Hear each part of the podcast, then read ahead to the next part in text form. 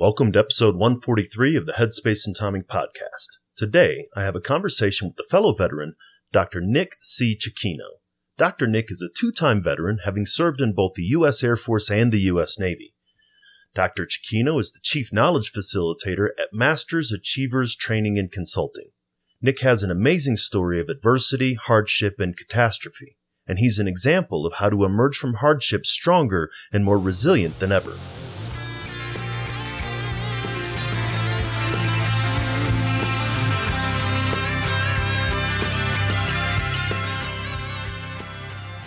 You're listening to Headspace and Timing, where we're trying to change the way that we think and talk about veteran mental health.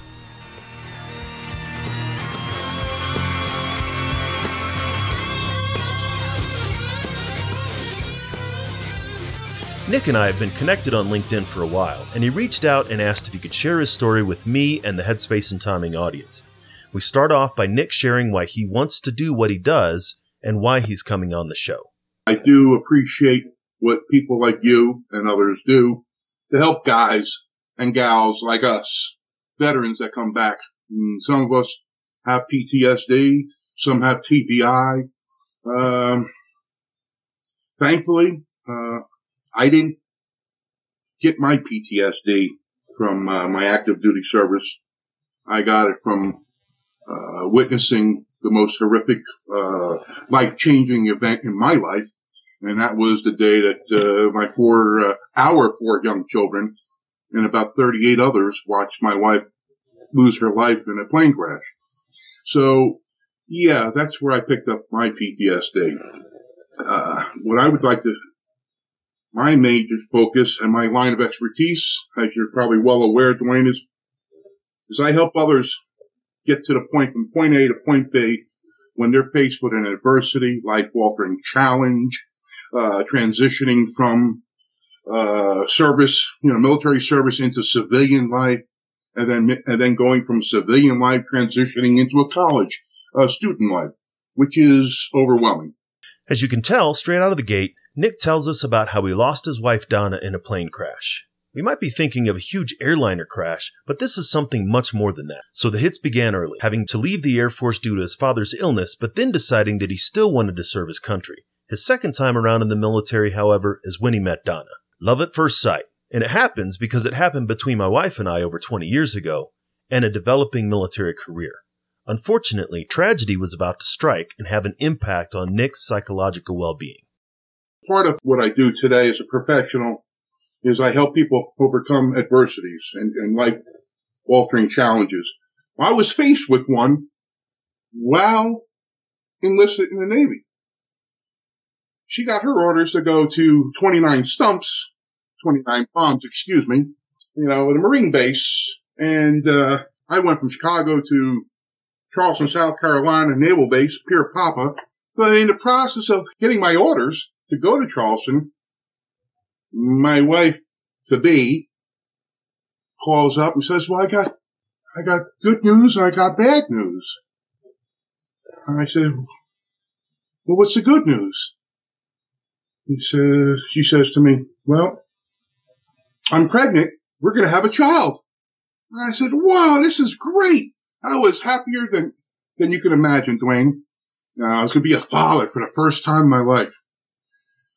The sad news or the bad news was she was raped at her dorm on base by a, a, a Marine. So I had to deal with that. She had to deal with that. I had to deal with that. Here I am thousands of miles away thinking what I'm going to do. That's when I started to think, I don't like not being in control. So both Donna and Nick finish up their time in the military. Like many dual military couples, they began to build a life together after the military, ultimately having four children, two sons and two daughters. In September of 1992, Coincidentally, the week the show was released 27 years ago, Nick and his children tragically lost Donna to a horrific accident. On September 13th, 1992, we were at a uh, airport where the airport owner allowed 50 of us, 45, 50 people, to have a picnic, a barbecue. And all these people were volunteers of the air show that was held two weeks previous. On this particular day, here we have the west wing of the airport. I'm doing the cooking because I love cooking. So I got the barbecue going. I got the grills going. And then my stepfather-in-law, my wife's stepfather, who's a pilot says, Hey, anybody want to go for a plane ride? My wife then says to her stepfather, Hey, Herb, how about taking me for a ride? I'm going to be with these kids all damn day. I'd love to go for a, a 10 minute ride. Would you take me? Sure. Come on, Donna. My wife goes up for a plane ride. Within a minute, we knew that the plane was in trouble. Mechanically, there was a problem. And, you know, it, it's a tough nut to swallow, you know, watching your, you know, watching your wife go down like that and not being able to do anything. That's the killer. You know, uh, standing by Dwayne helplessly. As you know, you're watching, you're looking up in the sky and you're saying, Dear Jesus, she's going to die. And there's nothing you can do. That messed me up a little bit. That messed me up a bit. Nick's a master of understatement. The personal nature of his accident and the speed at which it happened made it even more impactful for Nick and his family. After that incident, Nick sought out mental health treatment. Like many veterans, he had some preconceived notions about it, whether it was for him and how it could help, but he took a chance anyway. So I went to mental health. I was totally against it. I, you know, I used to believe, you know, I'm a macho, I'm a tough guy. I'm a big guy. I'm from Newark, New Jersey. I'm Italian. I'm big. I'm strong. You know, only, only the weak go for help. Only the weak talk to some shrink. And, and that was my ego.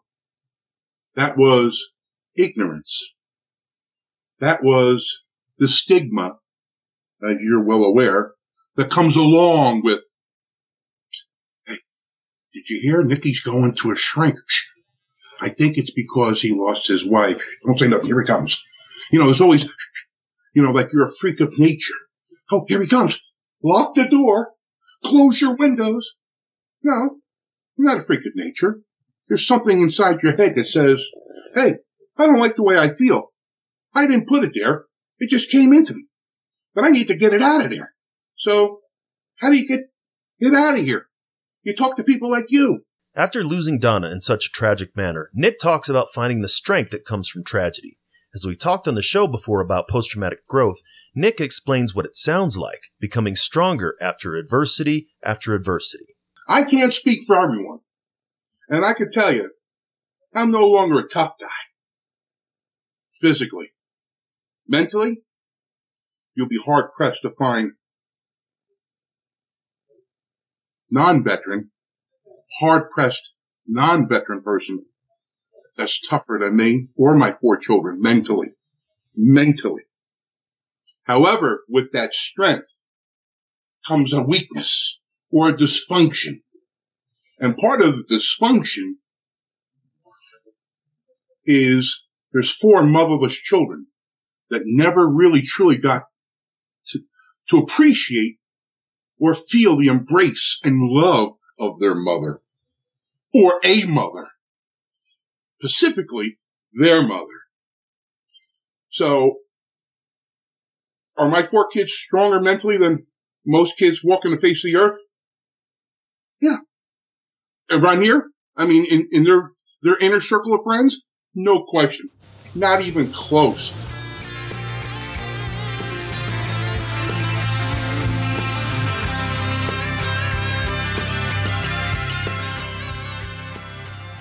You're listening to Headspace and Timing, where we're trying to change the way that we think and talk about veteran mental health.